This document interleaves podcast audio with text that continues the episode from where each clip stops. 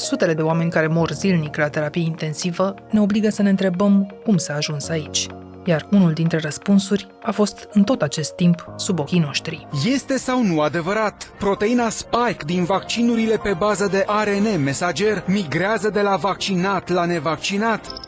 Am dat inclusiv datele de la Pfizer, care menționau că 75% din femeile care au suferit efecte adverse au suferit sterilitate și avort spontan. O chestie bombă mie să le spunem oamenilor că vaccinul anti-Covid, pe lângă că a produs valuri de infectări, a produs zeci de mii de morți. O să da? vorbim după publicitate. Este firesc ca oamenii să nu mai aibă încredere să meargă la spital. Cheia rămâne la mine, schema. Claritromicină. Absolut, da. Atât. O avalanșă de minciuni pe ecrane, dublată de cinismul autorităților, a încețoșat minți și a înălțat un zid insurmontabil de neîncredere.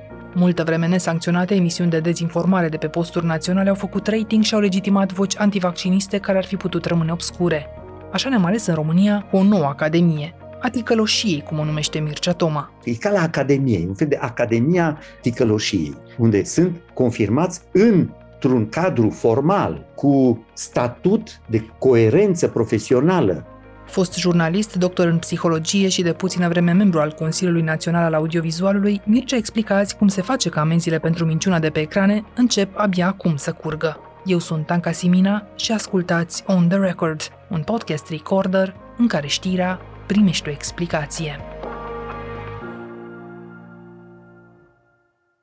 Mircea Toma, ne vedem la capătul unei zile în care și tu și eu am urmărit, cred că, zeci de decupaje din emisiuni TV care ar putea foarte bine să fie un tratat de manipulare în pandemie, din punctul meu de vedere. Mă refer la ultima ședință a Consiliului Național al Audiovizualului, în care au rulat în buclă imagini cu tot felul de răspândaci de idei false pe care trebuie să-i fi remarcat și din Banca Cetățeanului înainte să ajungi acolo. Ce ți-a trecut prin minte, întâi ca psiholog și ca om, în timpul acestui bombardament la care poate sute de mii de telespectatori din România aleg să se supună zilnic?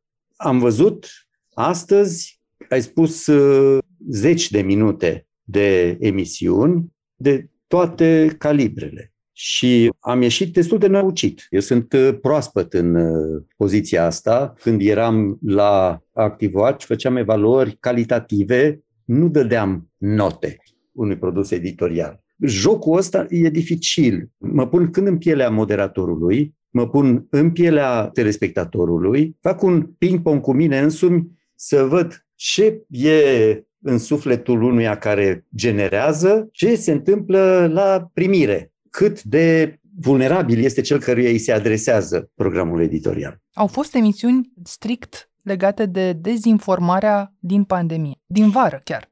Da, au trecut practic 19 luni de pandemie, le-am numărat cu toții pe lângă tot ce numărăm zilele astea și ne înfioară. Faptul că CNA intră abia acum în arhivele acestor emisiuni ne face să ne întrebăm dacă nu-i cam rușinoasă întârzierea asta pentru o instituție publică. Este evident că nu a răspuns cu promptitudine, nu a identificat în primul rând tema ca fiind prioritară. Eu spun asta referindu-mă la o perioadă în care nu eram membru în CNA CNA a avut o pauză de funcționare de aproape patru luni de zile, până în mai, pentru că noi membrii n-au fost confirmați de Parlament din motive specifice Parlamentului nostru. Adică nu s-au înțeles, au fost tot felul de conflicte, deci s-a prelungit uh, foarte mult.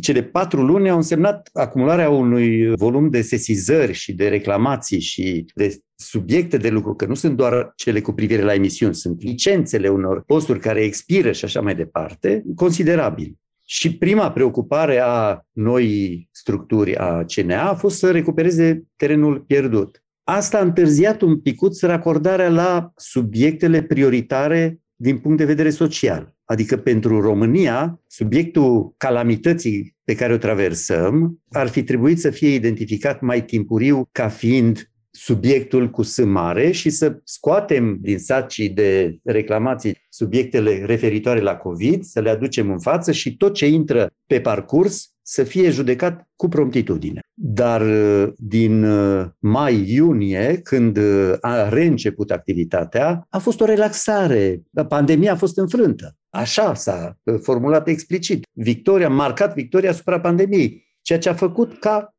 trâmbițele alarmei să nu sune în CNA. Au sunat, acum o o lună am propus și colegii au fost de acord să introducem cu celeritate toate temele legate de COVID în față și să le judecăm. Aici a apărut o a doua problemă. CNA-ul este o instituție care a fost construită cu aproape 30 de ani în urmă, cu niște fonduri care au fost investite în calculatoare, în formarea personalului din echipa de monitorizare, pe modelul caracteristic epocii respective. Asta înseamnă că volumul de reclamații era mult mai mic și că încă nu existau aplicații, softuri care să faciliteze activitatea de monitorizare. Și acum există? Nu. Acum se transcriu emisiunile integral dactilo.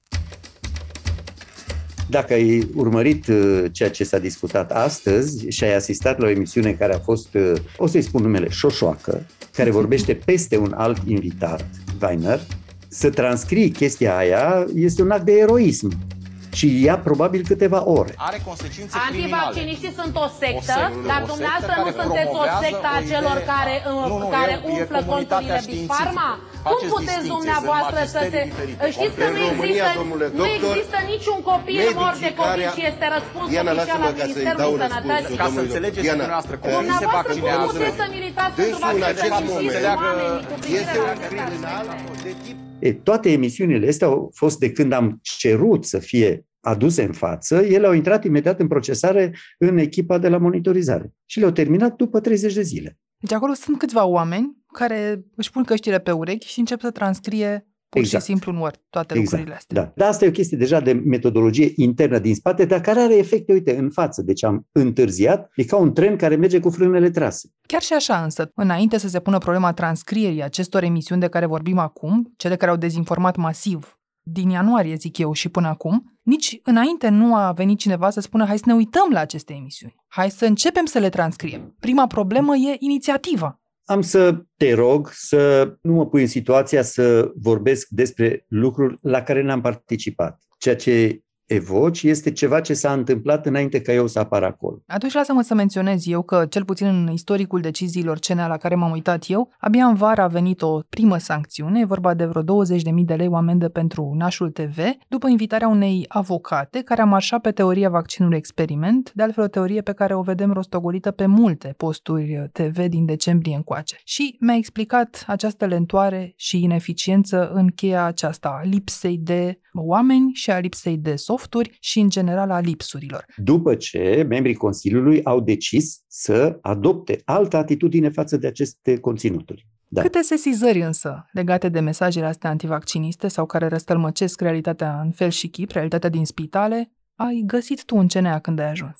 Nu sunt multe. Deci sunt uh, aproximativ uh, 10 pe lună avem lunile iunie, iulie, august, septembrie. În septembrie este una singură. Două sau trei dintre emisiuni au fost autosesizări, deci au fost sesizări făcute de colegi de-ai mei, care la rândul lor fie au fost pe fază, fie au primit mesaje de la cunoscuți că vezi se întâmplă o nenorocire pe un uh, post și atunci a, a cerut uh, monitorizare. Deci este important ca noi să primim să fim alimentați. Nu stă nimeni să se uite la toate posturile de televiziune între membrii Consiliului tot timpul. Adică monitorizare la noi nu înseamnă că stai cu nasul în, nici echipa de monitorizare, care se numește așa, nu stă cu nasul în uh, ecrane. Ei primesc și procesează, fac periodic și niște monitorizări din oficiu ca să vadă dacă sunt respectate angajamentele radiodifuzorilor din punct de vedere al structurii editoriale. Dar eu sper că din acest moment Consiliul să-și facă o apariție care să dea un semnal clar radiodifuzorilor, posturilor mai mari și care sunt uh, vehicul cu greutate. Măcar acum în al 12-lea ceas. Așa cum am scris, pentru că primesc și eu pe Facebook reproșuri și sunt perfect justificate uh-huh. și am spus, dacă începem să facem acum ceva, asta ar putea să aibă efect pentru valul 5.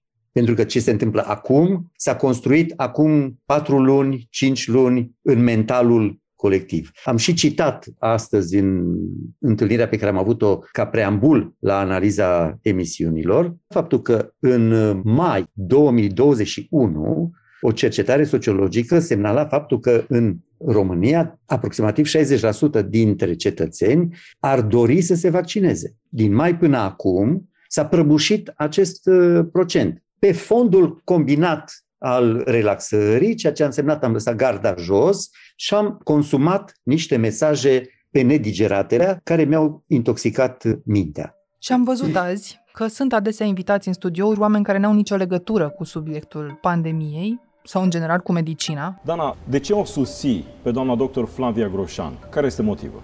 Pentru că oferă o alternativă la această psihoză. Această psihoză face enorm de multe victime. Am ascultat-o pe doamna Budeanu, parcă m-a răcort. Eu nu vreau să-mi nenorociți mie căile nazale cu porcăria aia de test, care oricum RT-PCR-ul are o rată de fals pozitiv de 85%. Cu tot respect. Nu vă doamna avocat Radu. Pe mine mă surprinde ceva. Pentru aceste vaccinuri nu se cunoaște care este situația în ceea ce privește sarcina, alăptarea și fertilitatea, deci practic nu cunoaștem nimic în mod oficial din documentele de autorizare. Vin actori, vin influenceri, vin politicieni din toate partidele să vorbească despre pandemie sau despre vaccin. O coincidență, cum rezuma un moderator situația, pentru asta poate fi tras la răspundere cineva, măcar azi? Răspunsul din partea CNA-ului trebuie să existe pentru toate categoriile de derapaje care au existat. După ce am urmărit uh, emisiunile pentru care s-a făcut reclamație, am identificat spre uzul personal, ca să-mi uh, calibrez uh, reacția, trei paliere de derapaj. Aș numi unul dintre ele eroare. Cu bună credință? Cu bună credință. Un exemplu ar fi o emisiune în care un moderator are ca invitați persoane care sunt uh, identificabile ca antivacciniste. O să folosim termenul de antivaccinist pentru orice pune la îndoială orice măsură medicală care să combată pandemia. Că nu toți se declară antivacciniști. Noi susținem vaccinul, dar ăsta nu e vaccin. Da. E o nuanță semnificative. Dar o să îi botezăm pe toți așa la pachet antivacciniști și alături aduc și persoane cu competențe incontestabile în domeniu și descoper în timpul emisiunii că, de fapt, antivaccinistul nu respectă convenția de studio și încalecă cu urlete după modelul regretatului Vadim Tudor, care avea decibel de avion în decolare și acoperă tot. Știți că uh, un, uh, un vaccin normal trebuie să treacă printr-o fază experimentală cam între 5 și 10 ani. Cam după 10 ani el se pune pe piață. Discutăm totuși de o situație de criză de, în care nu e nicio situație de criză, nu e nicio situație de criză. La acest moment avem infectare sub 1 la mie. S-a menționat foarte și considerați clar. că ar trebui stopată campania Dar nu, de vaccinare? Da, nu numai vaccinare, trebuie stopată starea de alertă. Și moderatorul se declară depășit explicit. Deci am văzut astăzi un moderator spune, eu nu pot să-i opresc. Dreptul la liberă exprimare și la opinie a, este anulat în dictatura USR. Mergem la o țigară, doamna Domnică, pentru că văd că nu pot să moderez emisiunea. Greșeala, în cazul lui, este alegerea invitațiilor. Este o greșeală pe care eu aș traduce-o prin uh, principiul audiența bate competența. El a chemat niște oameni care cu siguranță vor face show, fără a lua în calcul că sacrifică un mesaj foarte important și în cazul acesta vital pentru societate. Nu cred că ține de o rea credință, de dorința de a modifica mentalitatea publicului în sensul clădirii neîncrederii față de intervențiile pentru combaterea COVID. Dar ține Dar... de un oportunism, acela de a aduce niște publicitari interesați de tronsonul respectiv, tocmai pentru care audiență, așadar ține de bani. Tranzacționează acest om dintr-o eroare, dar tranzacționează încrederea ca să primească bani. Exact așa cum spui. Da. E trist. Asta este încă calificabil ca jurnalist. Spun de bună credință în sensul că el nu pleacă la drum cu scopul explicit de a minți publicul. Face, exact cum ai spus tu, un compromis jalnic. Al doilea fi, palier, că ăsta e primul. Al doilea palier este cel în care deja putem vorbi de intenția de dezinformare. Și aici sunt câteva niveluri. Modalitatea de lucru în cazul produselor editoriale din zona asta ține de niște aranjamente mai perverse din partea celui care produce emisiunea. Există ceea ce se numește agenda setting. Cum îți alegi temele, cum îți alegi subiectele, cum îți alegi invitații, cum îți alegi subtemele pe care le promovezi. Atunci când dintr-o mare de informație în care ai 99% informații valide, consolidate științific, care susțin intervențiile recomandate de medici, și tu extragi din acel 1% rezidual numai informații care sunt contrare principiilor susținute de cei 99%, masa de specialiști, atenție, nu 99% din popor, da? folosesc doar informații care sunt așa zise excepții, de multe ori nici nu sunt niște informații de excepție, ci sunt chiar niște informații false. Doamnelor și domnilor, bine v-am regăsit la Subiectiv. Este o seară cu multe dezvăluiri, o seară despre informații și dezbateri pe teme la zi foarte controversate. Tot mai mulți doctori se opun vaccinării copiilor pentru că sistemul lor imunitar, încă în dezvoltare, funcționează diferit de cel al adulților și riscul de a fi schilodit e imens. Sau reașez fragmente de informație reală într-o configurație care pe ansamblu este fals. Doamna doctor, discuția este uh, cât de folositor este în acest context pașaportul ăsta COVID pe bază de vaccinare. Nu folosește la absolut nimic. Știm foarte bine că vaccinarea folosește celui care este vaccinat pentru ca dacă se infectează să facă o formă mai ușoară, dar, din păcate, vaccinații au devenit un pericol. Cel mai mare număr de infectări este de la vaccinați. Așadar, chiar și aceste excepții transformate în generalități ajung la oameni și influențează decizii. Nu că influențează decizii, îi pot omorâ. Deci sunt deja foarte frecvente relatările medicilor din ATI care spun că sunt oameni care nu recunosc boala, nu s-au vaccinat, refuză masca de oxigen, că au aflat că masca ucide. Cum se spunea astăzi, am ascultat una dintre referiri, sunt uh, abatoare, sunt niște locuri în care oamenii sunt asasinați ca la Auschwitz. Sunt dosare penale care... făcute de către familiile celor decedați. Știți că s-au descoperit copii fără organe în ei? Acest vaccin nu înseamnă decât o combinație între nazism și bolșevism. Deci s-au făcut trimiteri explicite la Holocaust. Adică ceea ce se întâmplă acum în toate spitalele dedicate intervenției de criză pentru acești oameni, se luptă nu doar cu boala, ci și cu mentalitatea bolnavilor care vin odată, vin prea târziu, vin nevaccinați, evident, și așa mai departe, și refuză asistența. Nu vor să meargă la spital, că au văzut din surse diverse că spitalul ucide.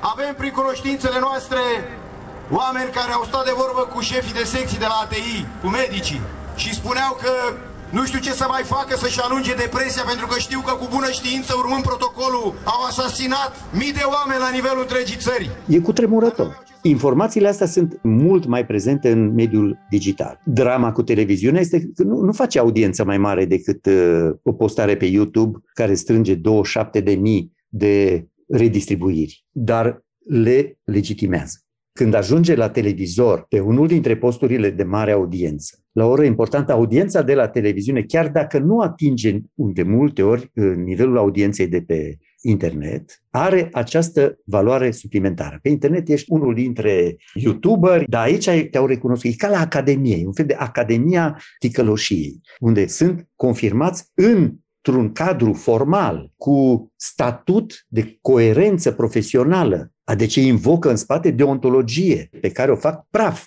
în momentul în care invită niște oameni, îi lasă să spună toate bazaconiile, nu întrerup, nu cer argumente și când nu sunt suficient de vehemenți, îi mai instigă puțin. Este o politică de vizitiv. Hai, povestiți mizeriile astea și când ați dat-o prea mole, vă mai întărât eu puțin. Ei, într-o lume normală ne-am fi oprit aici, cel mult.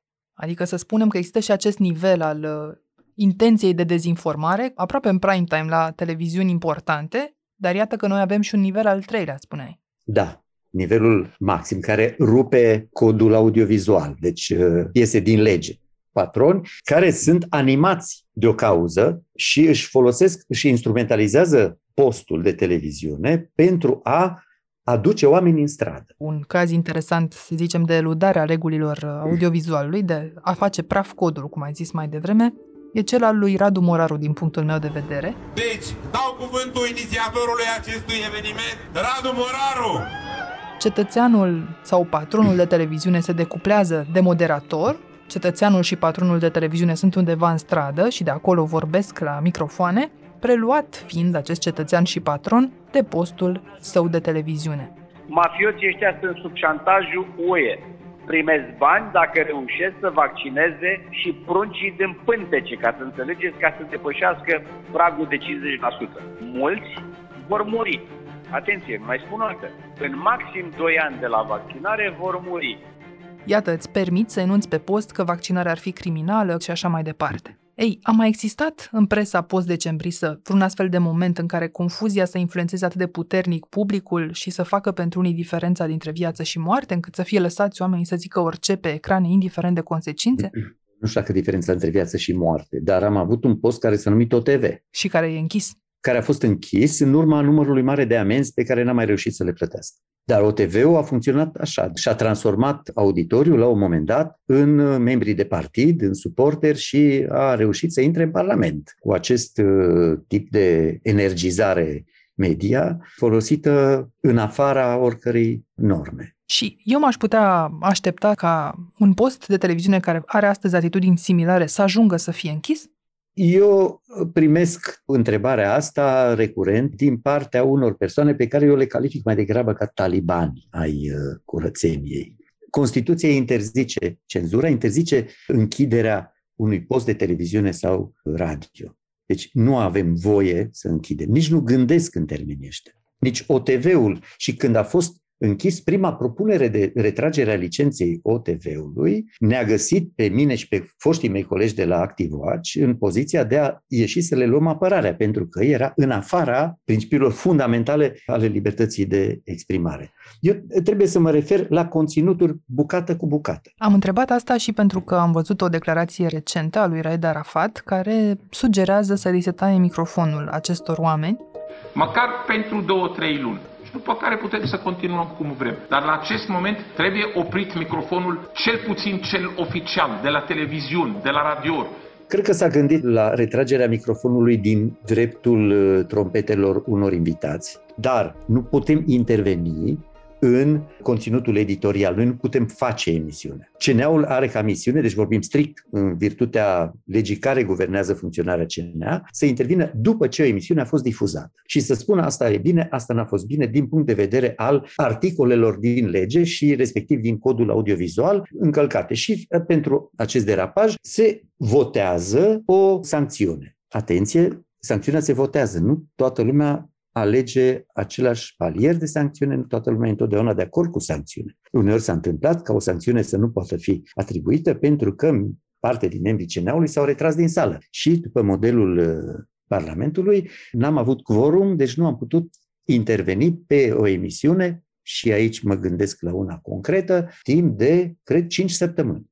Și în aceste cazuri de dezinformare crasă, chiar unii se întreabă dacă nu-i cumva un atentat la sănătatea mentală a unei națiuni, ce s-a întâmplat peste vară la televizor. Care ar fi totuși calea pentru curățarea platourilor TV de conspiraționiști? Feedback-ul atribuit cu consecvență, cu claritate, pentru produsele toxice. Și de câte ori se întâmplă? Pentru asta e nevoie să fie întrunite câteva condiții. Să aflăm că ele au fost uh, difuzate. De la mine, telespectator? Da, de la tine și noi. Și noi, dar noi suntem 11 oameni. Și eu ce fac? Îți dau ție un SMS? Ai pe site-ul CNA, este un formular foarte simplu. Nici nu trebuie să fie mare precizie, dacă nimerești ora și ziua, Deja numele emisiunii nu trebuie să-l știi. Și spui tema și spui două cuvinte ce te-a supărat acolo. Nu trebuie formulare întemeiată cu referiri la articole din legi sau așa mai departe. Pur și simplu ce consideri tu că n-a fost în regulă cu subiectul respectiv. Așadar, îți scriu, sunt Anca Simina, îți dau o adresă de e-mail și îți spun că am văzut un oftalmolog la un post de televiziune care spunea că vaccinul uh, ar fi nociv pentru copii sau oricum n-ar fi recomandat și consider că e o dezinformare, așadar o să vă rog pe voi să o analizați, da? E mai mult decât suficient. Și intră din a doua zi pe masa de lucru a monitorizării emisiunile. Ce se întâmplă între timp cu online-ul și în ce măsură poate fi sancționat și conținutul digital, ne spune imediat tot Mircea Toma. Revenim. Aqua Carpatica din România, patria apelor minerale. Trebuie să constatăm că oricât ne-ar scandaliza ce vedem uh, uneori la televizor în uh, pandemie, internetul e o piață publică mult mai generoasă pentru arhanghelii libertății de exprimare greșit înțelese și acolo CNA nu poate sancționa azi pe nimeni nici dacă ar vrea. E asta pe cale să se schimbe? Da, mai ia cu rece când spun da ăsta. În timpul vieții noastre? nu, nu știu cum se va întâmpla, dar e inevitabil. Pentru că nu este opțiunea CNA-ului, este o directivă europeană care reașează o regulă care există deja și în România. Deci noi am judecat deja un caz care a fost o emisiune difuzată pe site-ul unei publicații. Deci a fost un pionier care a făcut prima reclamație la CNA pentru ceva ce nu s-a dat la televizor sau la radio. În 2012 sau 2013, Curtea Europeană de Justiție a judecat o contestație făcută de un site care a fost pedepsit în premieră pentru ceva ce a difuzat în uh, audiovizual pe suportul unui ziar. Și a contestat la Curtea Europeană de Justiție spunând că nu este competența CNA-ului din țara aceea să judece asta. Curtea Europeană de Justiție a decis că ba da. Acea decizie devine jurisprudență, deci devine lege pentru toate statele membre. Deci tu îmi spui că CNA trebuie doar să vrea și cineva trebuie doar să se sizeze și atunci orice produs audio-video de pe internet poate Asta, aici este voi. o nuanță. Aici este o nuanță și aici intervine modificarea pe care o aduce directiva tipul de suport. Sunt servicii la cerere. Serviciul la cerere, concret, se referă la acel tip de program audiovizual care era pe site-ul unei publicații. Deci este o entitate care are răspundere editorială. Și aici am întrebat, bun, și dacă era aceeași chestie pe YouTube? Pe YouTube nu, încă nu. YouTube-ul ca suport nu are răspundere editorială pentru conținut, dar se extinde și pentru celelalte arii din spațiul digital în care, atenție, trebuie să fie produse cu autonomie editorială, adică să fie rotund. Cum faceți voi la Recorder? Dacă pui discuția noastră de acum pe un suport, pe o platformă socială de distribuție pentru public larg Canalul și o planteze acolo, de YouTube, atunci, de exemplu? după ce va fi adoptată legea în România, va intra în discuție. Voi veți putea într-o zi să spuneți uh, acest clip trebuie șters de pe YouTube sau de pe Facebook pentru că dezinformează sau uh, discriminează? Nu, deci șters, așa cum citim legea audiovizualului de acum, nu ștergerea este răspunsul. Dar pot să dau o amendă și să cer reintrarea în legalitate. Adică se modifică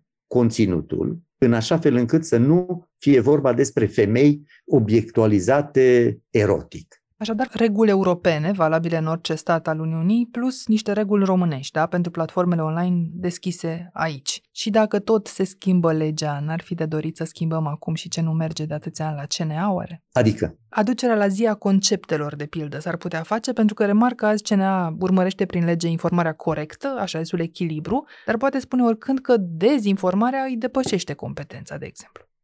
Ai dreptate, este un subiect delicat și care se aplică foarte mult exact la tema de la care am pornit noi, discuția despre minciunile pe conținute de emisiuni. Pentru că este o discuție care a existat între membrii CNA, dacă e vorba despre informații false sau despre opinii. Că dacă sunt opinii, atunci preocuparea moderatorului și grija CNA-ului va fi ca opiniile să fie prezentate echilibrat, împreună, ceea ce să fie alături o persoană care susține că pământul e plat cu una care susține că pământul e rotund. Deci să pui o minciună cu statut de opinie, deci de poziție de egalitate în dezbatere cu un fapt consacrat și care nu se mai pune în discuție. Asta e greșit. Da, dar în materia specifică COVID, e o zonă gri în care nu e clar cât este minciună, cât este informație falsă și cât este o părere despre informații. Aici am reușit să găsim o linie. Măsurile pe care le ia guvernul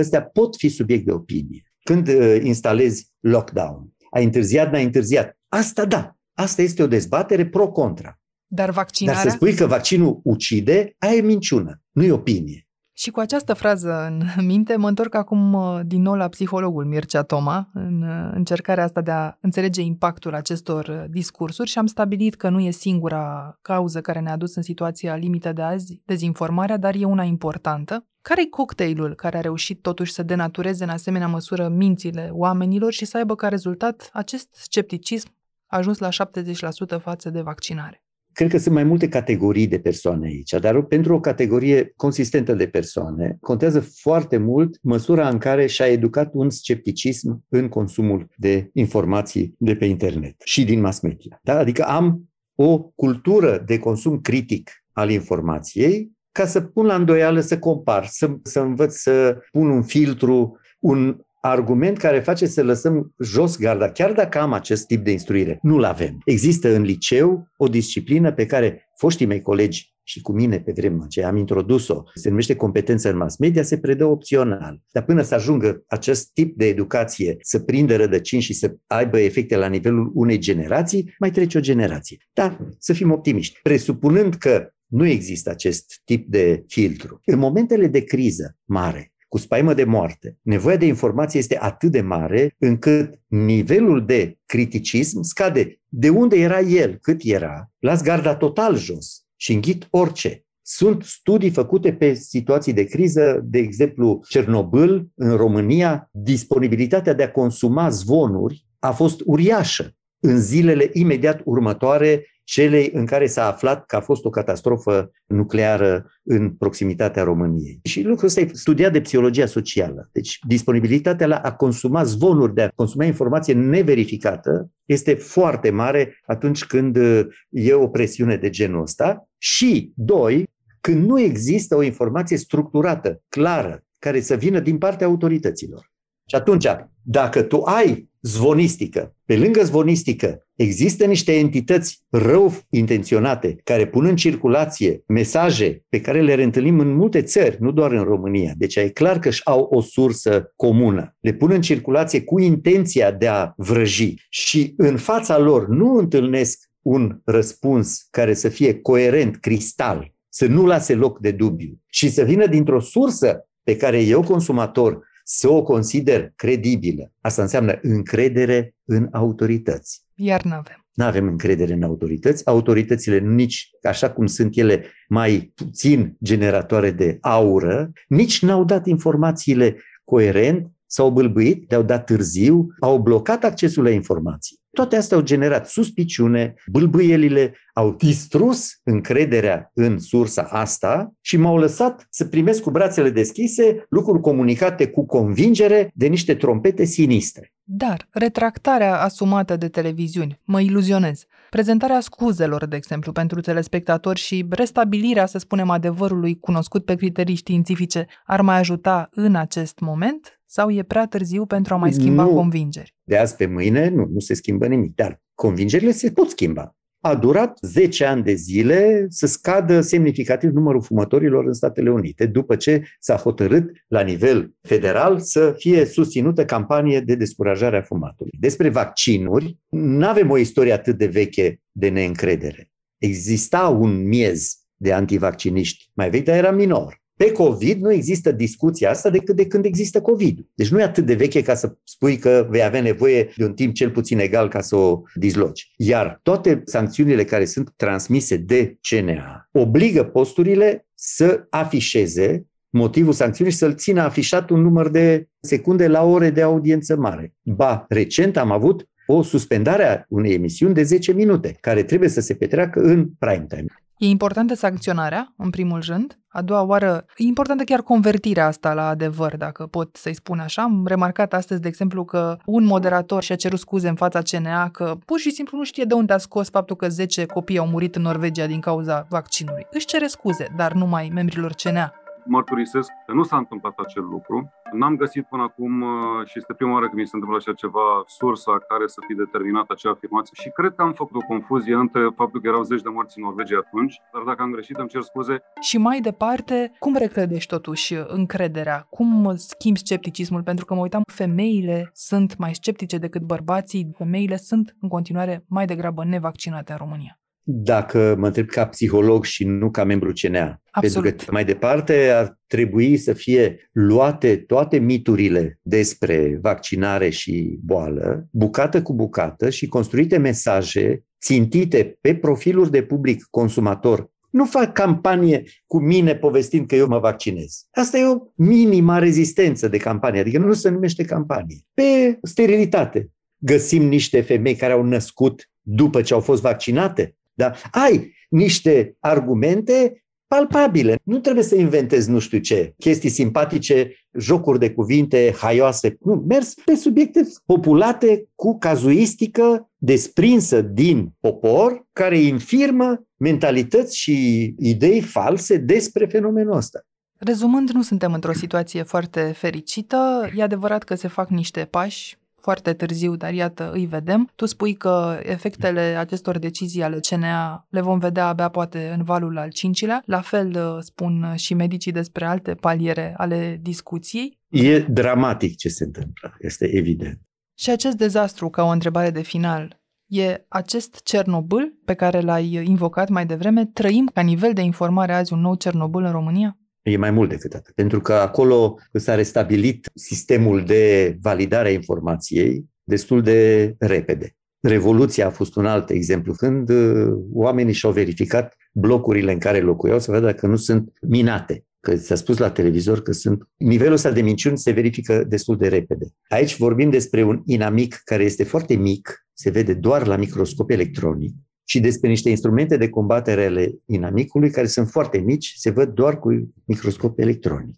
Deci putem vorbi despre ele mult mai liber decât despre radiațiile de la Cernobâl, care se măsoară cu un aparat, despre dinamita înfiptă la stâlpul blocului de teroriști, care se verifică, cobor din bloc și verific și nu e. Iar aici ai niște inamici care sunt mult mai perverși, că sunt în spate, sunt mici și poți construi, poți proiecta pe ei niște fantome cu care operezi împingând publicul la suicid, practic.